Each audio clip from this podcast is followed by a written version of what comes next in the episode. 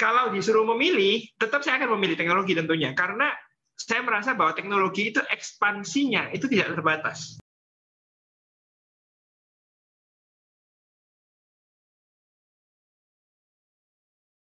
Oke, jumpa lagi di episode pertama di season 2 podcast Pintership. Dan hari ini kita ada satu narasumber, bintang tamu, dan juga temanku sendiri, seorang cowok kece yang pusat bisnisnya itu ada di bidang teknologi ya seorang inovator juga dengan produk-produk yang akan dia ceritakan nantinya. Nah, siapa dia? Mari kita sambut William Gosal. Halo bro, apa kabar? Halo, halo, kabar baik. Gimana yes, kabar? Iya mungkin bro bisa perkenalkan pitching dirimu sendiri bro. Wah, karena bro William ini sering mendengar pitchingnya orang lain ya. Sekarang bro mempitching dirinya sendiri pada Pinter People. Siapa sih William Gosal itu? Hai, aku William Gosal. Aku founder and CEO dari dua perusahaan startup. Yang pertama itu adalah Handyman Smart Home. Uh, itu adalah perusahaan yang bergerak di bidang smart home technology. Hingga saat ini kita sudah mendapatkan pendanaan Series A di tahun 2020, and then kita sudah punya store penjualan offline sebanyak 22 titik penjualan yang tersebar di uh, Surabaya, Jakarta, Makassar, dan Bali. And then uh, startup yang kedua itu adalah tech. Tech itu kepanjangannya apa? Bukan tech yang teknologi ya, tapi TAC tulisannya. Bukan bukan nah, TikTok ya, Bro ya. Bukan, bukan TikTok. tech TAC itu adalah kepanjangannya Tap and Connect. Itu adalah teknologi inovasi baru. Tujuannya kita mau mendistribusi contact book Nah, contact book ini kan kita sudah pakai sepanjang abad rasanya, sejak dari handphone pertama kali ada, tapi itu nggak akan bisa memenuhi kebutuhan masyarakat zaman sekarang. Misalnya aku ketemu project ya, bro, minta nomormu dong. Nah, setelah aku minta nomornya project kan pasti yang terjadi, bro bakal nge-WA-in aku Instagramnya apa, company profile-nya project apa, price list-nya project apa, clubhouse-nya project apa, dan lain-lain. Nah, itu tidak bisa mengakomodasi seluruh kebutuhannya masyarakat. Jadi kita membuat satu teknologi di mana pertukaran profil dan kontak ini bisa menjadi super cepat, super instan, dan super akurat. Nice. Kalau nice. ingin tahu, boleh kepoin aja di kita punya Instagram tag underscore ID atau di websitenya tagstripid.com. Yes, dan aku juga udah terima salah satu produknya di depan rumahku kemarin. Ada apa nih? Kirim oh ada kiriman dari tag. Tapi masih uh, cari waktu dan cari ide untuk memposting ceritanya tag ini gimana gitu ya. Nantikan aja Bro Will di Trust Check Instagram nanti. Baik jadi kalau ngomong tentang startup ya tadi Bro William sempat singgung bahwa perusahaan yang dipunyai adalah perusahaan startup ya. Bro berani declare ini perusahaan startup. Apakah perusahaan startup atau kata startup itu identik dengan teknologi, Bro? Apakah selalu uh, perusahaan itu harus punya teknologi dulu atau bergerak di bidang teknologi baru bisa disebut startup? Gimana? Um, mostly sih seharusnya pasti akan berhubungan dengan teknologi karena uh, di zaman sekarang ini, zaman now ini ya saya rasa kita tidak akan bisa melepaskan diri dari influence teknologi. Bahkan sejak kita bangun pun kita sudah berhubungan dengan teknologi yang ada. Tapi begini, uh, ada satu stigma atau satu pandangan yang kita harus sepaham dulu nih. Apa sih sebenarnya teknologi itu? Kalau zaman dulu, misalnya tahun 90-an, kita melihat mobil itu sebagai suatu teknologi baru. Teknologi yeah. bukan teknologi, teknologi lah kita oh, yeah. wow keren ya ini teknologi nih gitu ya kan. Tapi kalau sekarang kita merasa bahwa mobil itu bukan lagi teknologi ya kan. Teknologi itu kita bisa bilang kalau ada mobil elektrik, wah ini baru teknologi. Jadi apakah sekarang kita bisa bilang ini adalah suatu teknologi atau tidak, itu tergantung dari timeline masanya mungkin ya um, apa yang sekarang kita sebut teknologi 10 tahun lagi itu dirasa sudah bukan merupakan suatu teknologi lagi gitu, tapi itu sudah menjadi sesuatu yang biasa. Ya. Nah, kembali ke pertanyaan tadi, apakah uh, harus berhubungan dengan teknologi? Saya rasa yes, pastinya harus berhubungan dengan teknologi karena bisnis yang tidak bisa mengadopsi teknologi itu pastinya tidak bisa berinovasi secara pesat. Mostly okay. saya rasa semua startup pasti akan ada hubungannya dengan teknologi sih, gitu bro. Ya, memang secara branding juga gitu ya. Uh, istilah startup ini muncul ketika mulai banyak perusahaan-perusahaan teknologi bermunculan juga gitu. Walaupun memang istilah ini akhirnya juga diklaim juga sama bisnis-bisnis yang lain, mereka bilang aku nih startup juga gitu ya. Tapi kalau secara apa ya common sense, secara uh, pengetahuan general ya startup itu biasanya memang perusahaan yang bergerak di bidang teknologi. Nah, kenapa sih? Kalau ingin tahu kenapa seorang William Gosal ini memilih dari sekian banyak pilihan bisnis yang ada, kenapa Bro memilih bisnis bergerak di bidang teknologi? Sebenarnya uh, saya bukan secara spesifik memilih nih Bro, tapi sebenarnya ya kebetulan juga saya orang yang suka uh, teknologi, terutama gadget, lalu yeah. home teknologi, perkembangan-perkembangan itu saya senang banget untuk ngikutin dan hobi juga gitu. Jadi ada something new, selalu ingin explore uh, kalau disuruh memilih, kenapa memilih teknologi? Tetap saya akan memilih teknologi tentunya, karena saya merasa bahwa teknologi itu ekspansinya itu tidak terbatas. Iya. Ekspansinya itu uh, potensi dan ekspansinya itu sangatlah cepat dan tidak terbatas. Unlimited tapi ya bro ya. Unlimited. Tapi saya ini bisa salah mungkin pandangan saya dengan pandangan misalnya kalau kita ngomong sama Bro Ferry dari KAG ya, mungkin pandangan dia akan berbeda. Kalau saya bilang sih, misalnya bisnis F&B, saya rasa kalau saya mau ekspansi itu tidak semudah untuk mengekspansikan teknologi gitu. Duplikasinya, eh, kecepatan persebarannya dan lain-lain. Kenapa? Karena effort saya untuk menghandle seribu pengguna aplikasi saya dengan satu juta pengguna aplikasi saya itu hampir-hampir sama kok effortnya. Tinggal ya. gedein aja servernya. Tapi kalau kita jualan makanan, saya handle seribu pelanggan sama satu juta pelanggan, pusingnya dan repotnya bakalan beda tuh. Iya, iya, iya. Jadi kalau aku lihat ini ya, Bro Bro William ini dari sisi passion ada ya kan suka terhadap bidang teknologi dan kemudian akhirnya ngerjain itu di mana ya nggak semua orang ya dapat privilege mengerjakan apa yang disukai. Nah, Bro William uh, sudah cocok lah gitu. Tapi kalau aku mengenal Bro William uh, sebagai teman, Bro William ini juga seorang businessman, seorang entrepreneurship juga, eh seorang entrepreneur juga. Jadi maksudnya passion dan uh, bisnis itu memang bisa bro disatukan dalam pekerjaan?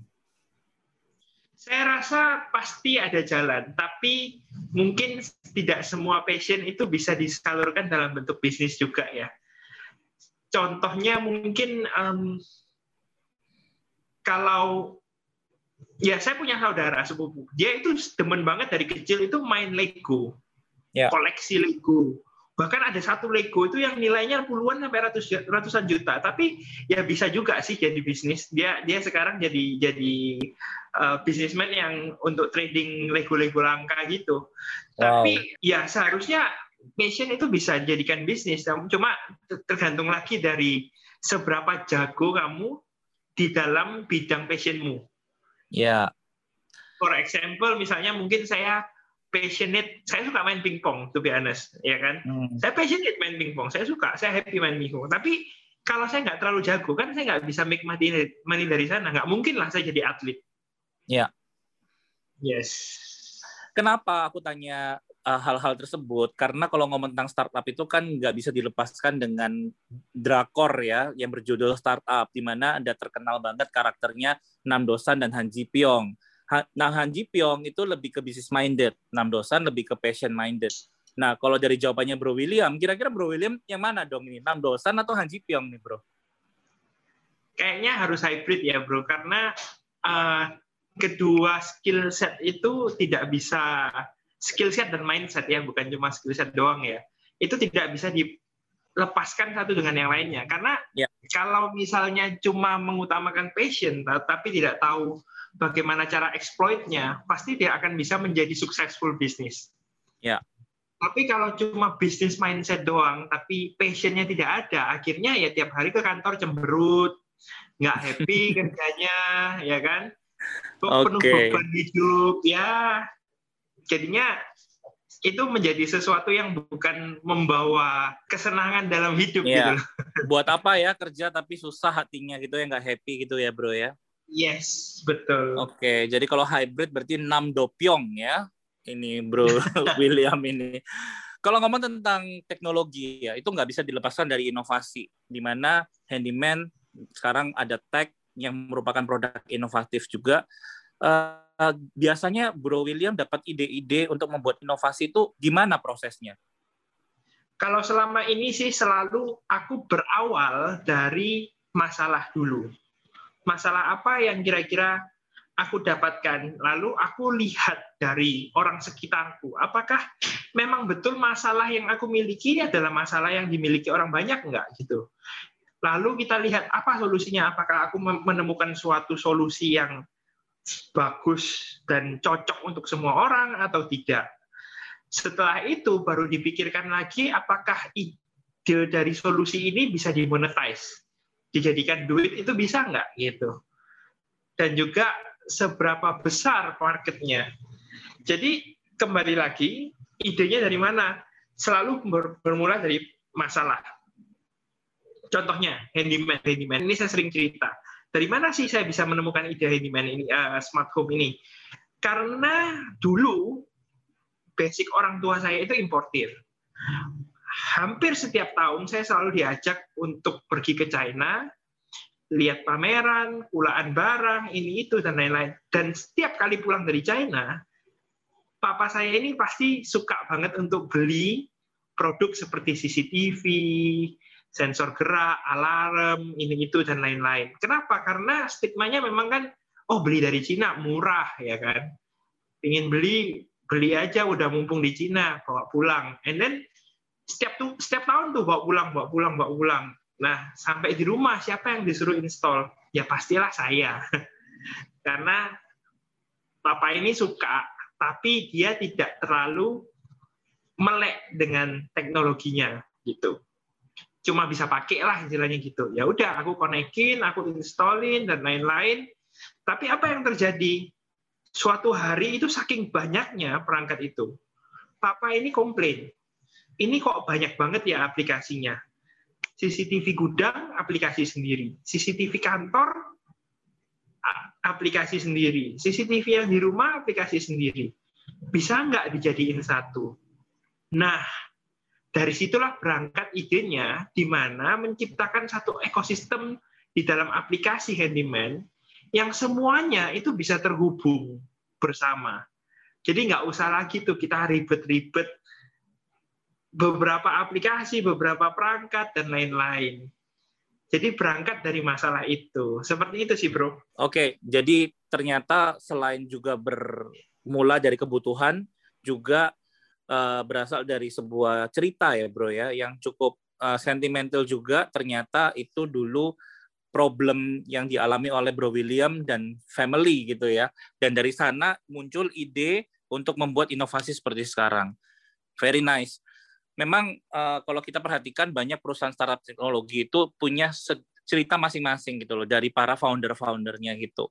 Nah tapi kalau memang di luar itu bro pastinya kan kalau sudah ada tetap perlu inovasi baru kan, entah itu fitur baru, produknya mungkin juga ada uh, pengembangan. Nah, itu brainstorming bro itu biasanya gimana? Apakah punya tim atau memang mungkin punya uh, support system yang lain yang membuat bro itu bisa meneliti dan kemudian menelurkan sebuah inovasi baru?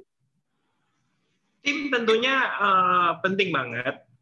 Kita punya tim R&D, tapi idenya tadi yang ditanyakan itu selalu muncul dari pelanggan karena setiap hari kita ketemu berbagai macam pelanggan yang unik-unik keinginan, keunik-unik Iya, iya. sifatnya juga, kemauannya itu juga unik-unik.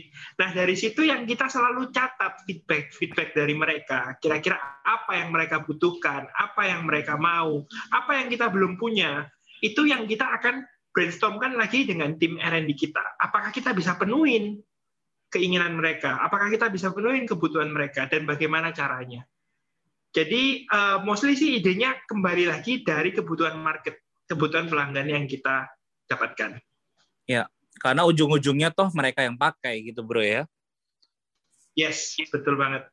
Dan masukan pelanggan ini bukan hanya saran ya, kadang-kadang komplain pun walaupun nggak enak itu juga kita perlu dengerin ya bro.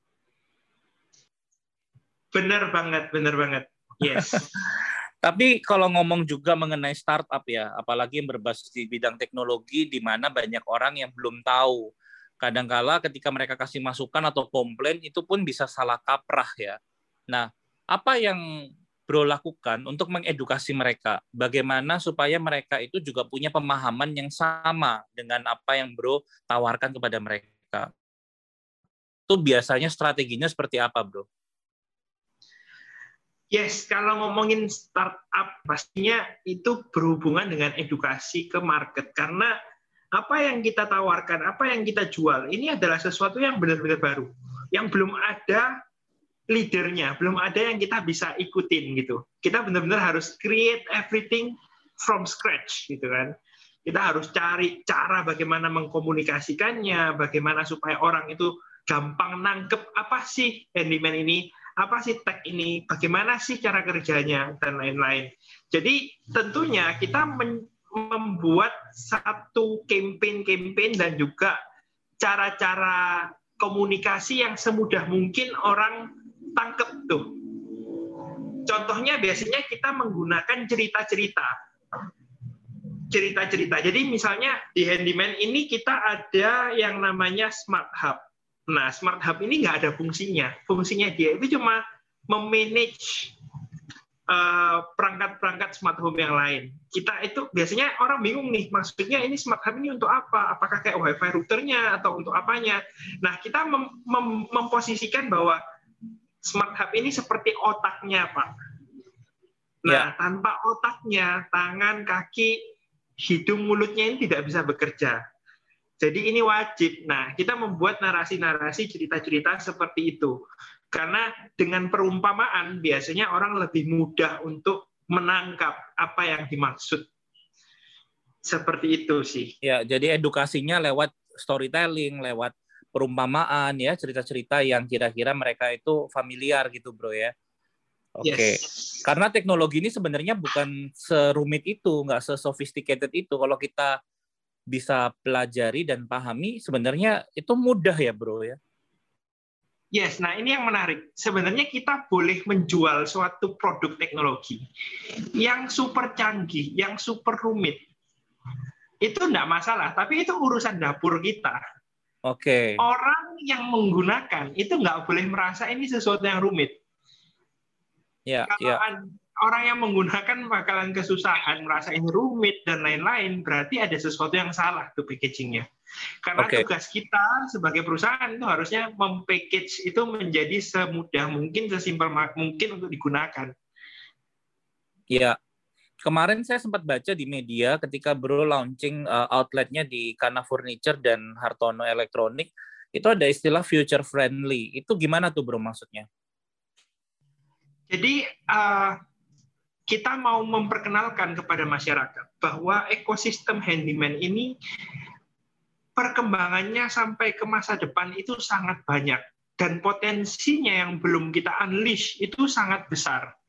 Karena kita mempunyai mimpi untuk membuat integrated society di mana dari rumah, transportasi, hospital, sekolah, hotel, apartemen, dan semua bahkan sampai ke government semuanya integrated dalam satu sistem di mana kita bisa benar-benar mempermudah dan menefisiensikan hidup. Wow. Nah, makanya kita ajak misalnya Astra BMW ke dalam ekosistem kita. Karena kita mau menunjukkan bahwa dari mobil BMW ini sudah bisa loh integrate dengan smart home yang ada. Ya. Luar biasa. Dan sekarang juga handle rumah sakit ya bro ya, udah setengah jalan nih. Yes, Salah satu yes, rumah yes. sakit yang cukup elit ya di Surabaya Barat. Jadi memang itu visinya bro ya, untuk menciptakan sebuah ekosistem yang sebenarnya kalau kita gabungkan ya mulai dari rumah, transportasi, uh, fasilitas umum itu jadi sebuah satu kesatuan di dalam kota ya. Jadi kayak smart city gitu ya, Bro ya. Betul, exactly. Sebenarnya ya memang mimpi besar kita adalah menciptakan smart city. Nah, nah itu dia. Tapi biasanya yang dipahamin sama pemerintah itu adalah smart city itu seperti semacam smart government atau e-government. Ya. Bro. Yeah. Jadi misalnya uh, sistem perizinan, sistem ya. perpajakan, yeah. tilang otomatis. Tapi itu mem, itu adalah dunia yang berbeda, pandangan yeah. yang berbeda terhadap konsep smart city. Konsep smart city yang saya miliki itu pandangannya adalah ke bidang IoT-nya. Yeah. Dari bagaimana dari infrastruktur lalu lintas, infrastruktur keamanan kota, infrastruktur kebersihan kota, sampai ke transportasi umum. Yeah jadi nggak sendiri-sendiri tapi integrated ya bro ya. Betul sekali. Nice. Yes. Oke, jadi um, good luck bro, semangat untuk mencapai visi yang luar biasa itu. Dan sekarang kita beralih ke topik yang lain ya bro. Kalau ngomong tentang teknologi itu kan ada beberapa indikator ya, tepatnya ada lima. Yang pertama relative advantage, lalu ada compatibility, complexity, reliability, sama observability. Nah, dari lima indikator ini, menurut Bro, tiga yang paling penting, kan nggak mungkin lima-limanya kita tuh mewujudkan dalam waktu yang singkat ya. Tapi kalau kita melihat dari short term prospect ini, dari lima hal ini, kira-kira top 3-nya apa Bro? Yang paling penting tuh yang mana dulu sih sebenarnya? Oke, okay. uh, yang pertama sih aku rasa pasti harus reliable ya. Kenapa? Ya. Karena masyarakat Indonesia ini sudah mulai melek pinter, tapi mereka masih skeptis. Ya. Jadi istilahnya uh, gimana ya? Mereka mau mencoba sesuatu yang baru, tapi masih ada fear di dalam dirinya, masih takut. Setuju. Termasuk Kayak, saya. Kita, yes. Termasuk saya juga. Jadi kalau mobil listrik ya, imajinasi saya itu bisa gini. Oke, mobil listrik uh, dan lagi pasti masuk di dalam kehidupan kita sehari-hari. Tapi kalau nanti ada malfunction terus kita di dalam mobil terus kita kesetrum gimana ya? Bisa seperti itu loh, Bro. Kalau saya itu yes. mikirnya tuh sampai ke sana gitu. Jadi confirm banget sih. Lanjut, Bro. Yes, yes. Jadi uh, kita harus menciptakan suatu packaging yang reliable di mana orang ini bisa dieliminasi semua ketakutan-ketakutannya itu. Ya. Dengan itu baru bisa ada yang namanya trust terhadap suatu inovasi atau suatu produk yang baru. Oke. Okay. Contohnya, paling sering orang itu ngomong terhadap handyman, gimana kalau mati internetnya? Berarti saya nggak bisa nyala matiin lampu, saya nggak bisa buka pintu, saya nggak bisa nyalain AC dong. Nah, ini adalah salah satu fear-nya.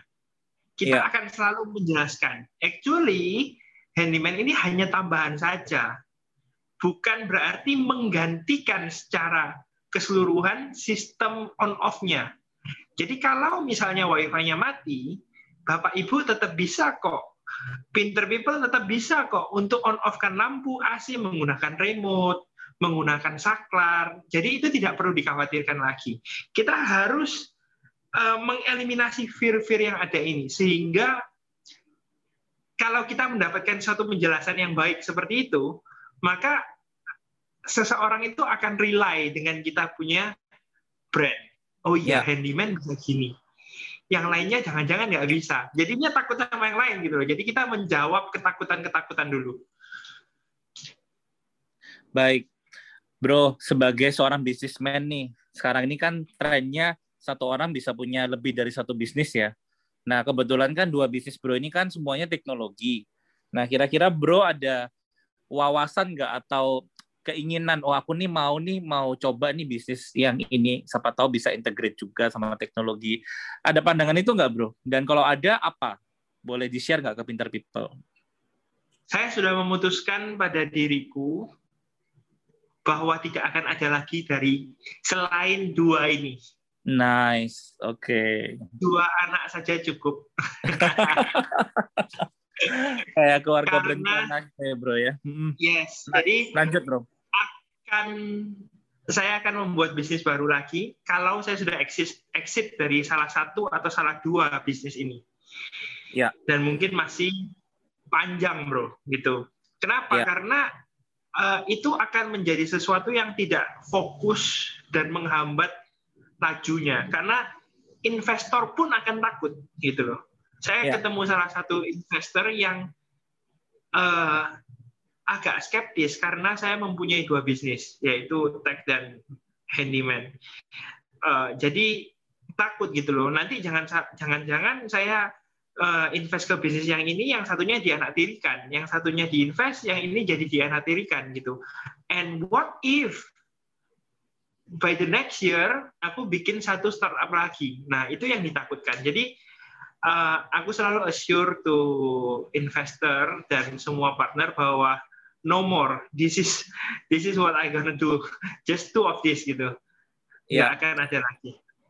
Jadi ini uh, sebuah jawaban yang bijaksana ya, karena uh, di tengah dunia yang ya tanda kutip tuh memang banyak kesempatan, banyak uh, prospek yang di mana kita bisa punya lebih dari satu bisnis atau lebih dari dua bisnis. Bro William ini malah memilih untuk fokus gitu, dan fokusnya pun tetap konsisten di bidang teknologi ini ya. Jadi that's great bro. Uh, ini bisa jadi inspirasi dan teladan juga ya buat para pengusaha-pengusaha startup yang lain yang memang saya juga banyak temukan perusahaan startup ini memang nggak gampang ya untuk membangun brandnya untuk memaintain perusahaan itu bisa tetap sustain itu memang banyak hal yang harus dilakukan tapi ketika nggak fokus di drakor kan seperti itu juga ya kayak maju uh, do or die gitu kan kalau mau fokus ya jadi kalau menyerah di tengah jalan atau coba alternatif lain ya belum tentu bisa jadi seperti yang diharapkan. Nah, mungkin ini terkait juga dengan Bro sebagai figur yang sudah settle ya secara bisnis sudah jalan. Apa yang Bro ingin sampaikan kepada pemilik-pemilik startup yang sekarang masih berjuang, yang masih mungkin ketika mendengarkan podcast ini akan menimbang-nimbang apakah lanjut atau tidak atau gimana? Apa yang ingin Bro sampaikan pada mereka? Um, yang perlu saya sampaikan mungkin fokus pada apa yang menjadi advantage-mu, bukan menjadi, fokus pada apa yang menjadi kekuranganmu. Karena setiap bisnis, setiap usaha itu pasti ada kekurangan dan uh, hal nggak enaknya lah gitu nggak ada lah orang yang ngomong biasanya ya kalau kita lagi nongkrong kita kan ngomongin orang, uh enak ya orang ini bisnis ini dapat duit gampang. Itu it's bullshit menurutku. Kenapa? Karena kita nggak tahu apa yang dia jalani, kita nggak tahu apa yang dia alami. Di balik semua kesuksesan orang, di balik semua apa yang dijalani orang, itu pasti ada struggle-nya sendiri, pasti ada kesusahannya sendiri. Cuma orang yang hebat itu malah orang yang tidak menunjukkan kesusahannya itu. Iya, iya, iya. Jadi keep fighting, jangan takut, tidak usah men, jangan menyerah, sorry, jangan menyerah.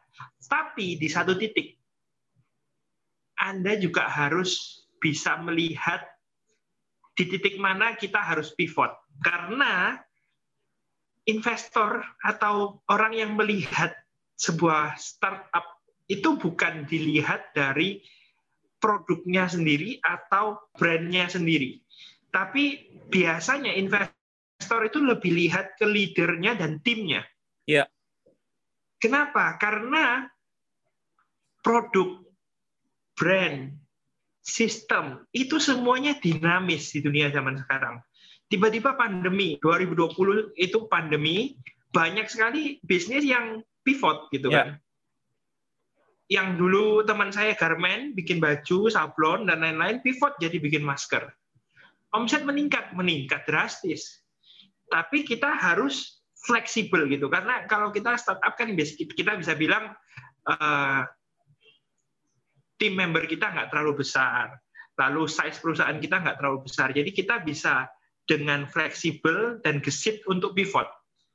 Nah, tapi jangan terlalu sering pivot juga gitu. Kita harus benar-benar melihat kondisi di mana memang wah ini produk udah tidak bisa diterima oleh pasar, eh, benar-benar sudah jalan buntu, kita harus ada exit strategi untuk pivot. Nah, kira-kira dengan sistem ini aku bisa pivot ke mana nih gitu. Oke, okay. thank you bro untuk uh, sarannya kepada para pemilik startup yang mungkin saat ini sedang berjuang. Jangan takut, jangan nyerah, mesti gesit ya dan cerdik untuk melihat peluang. Kalau memang ada momen untuk pivot, let's do it, lakukan tanpa meninggalkan core value dari uh, ini ya startupnya sendiri gitu. Ya, saya yes. percaya juga core value dari handyman dari Bro William sendiri juga walaupun nantinya ada evolusi atau hybrid juga. Ngomong-ngomong tentang hybrid ya, maaf ini agak lompat dan terakhir kita bahas karena masih uh, fresh from the oven mengenai mergernya Gojek dengan Tokopedia jadi Goto gitu ya.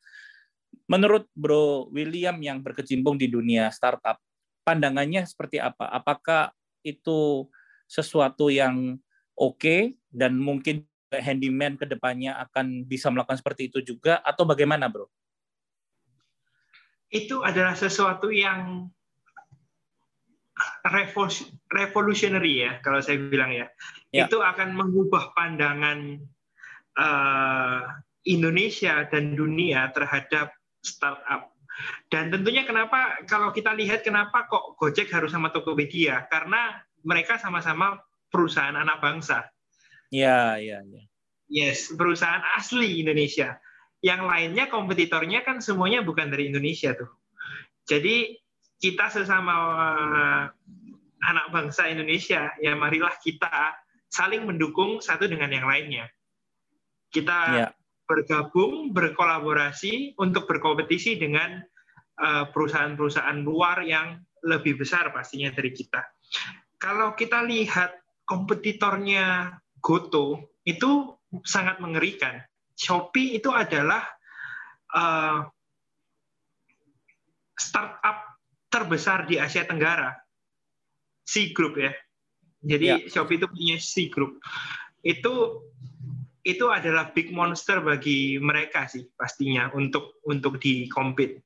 Dan sekarang uh, Shopee juga sedang ekspansi ke food delivery ya dengan Shopee Food Ya. Itu di Jakarta udah banyak banget, di Surabaya juga akan mulai, dengar-dengar nih akan mulai dan promonya gila-gilaan katanya.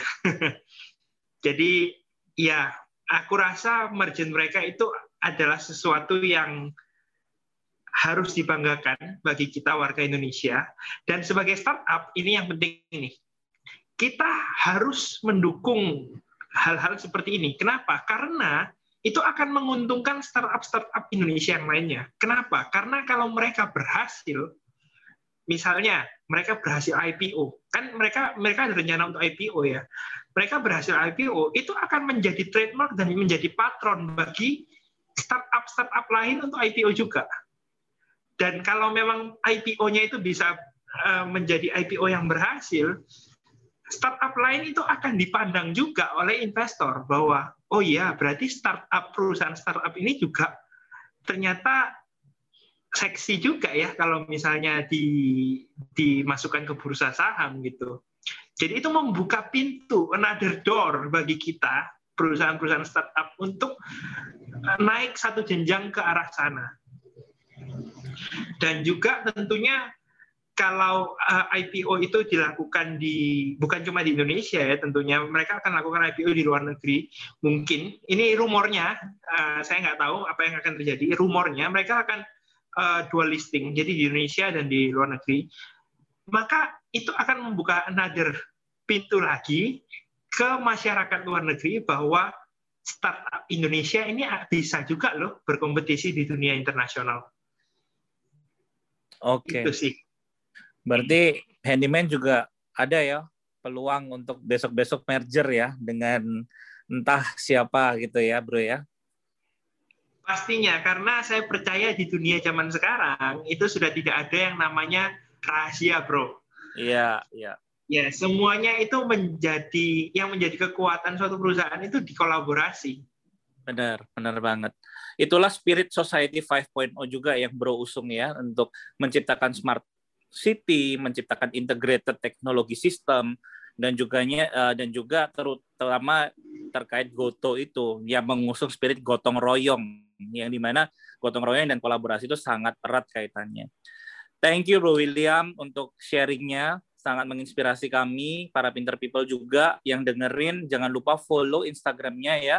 Di Instagramnya apa bro? Mungkin bisa di at William Gosal double L William lalu Gosalnya pakai S. Ya at William Gosal L-nya dua dan S uh, Gosalnya pakai S. Ada juga handyman H A N D Y pakai Y handyman underscore ID dan juga TAC underscore ID atau tag ID di follow teman-teman untuk keep on track sepak terjangnya Bro William ya. Yang pastinya belum berhenti sampai di sini aja tapi masih ada lanjutannya lagi. Thank you so much dan sukses selalu Bro. Thank you, sukses selalu.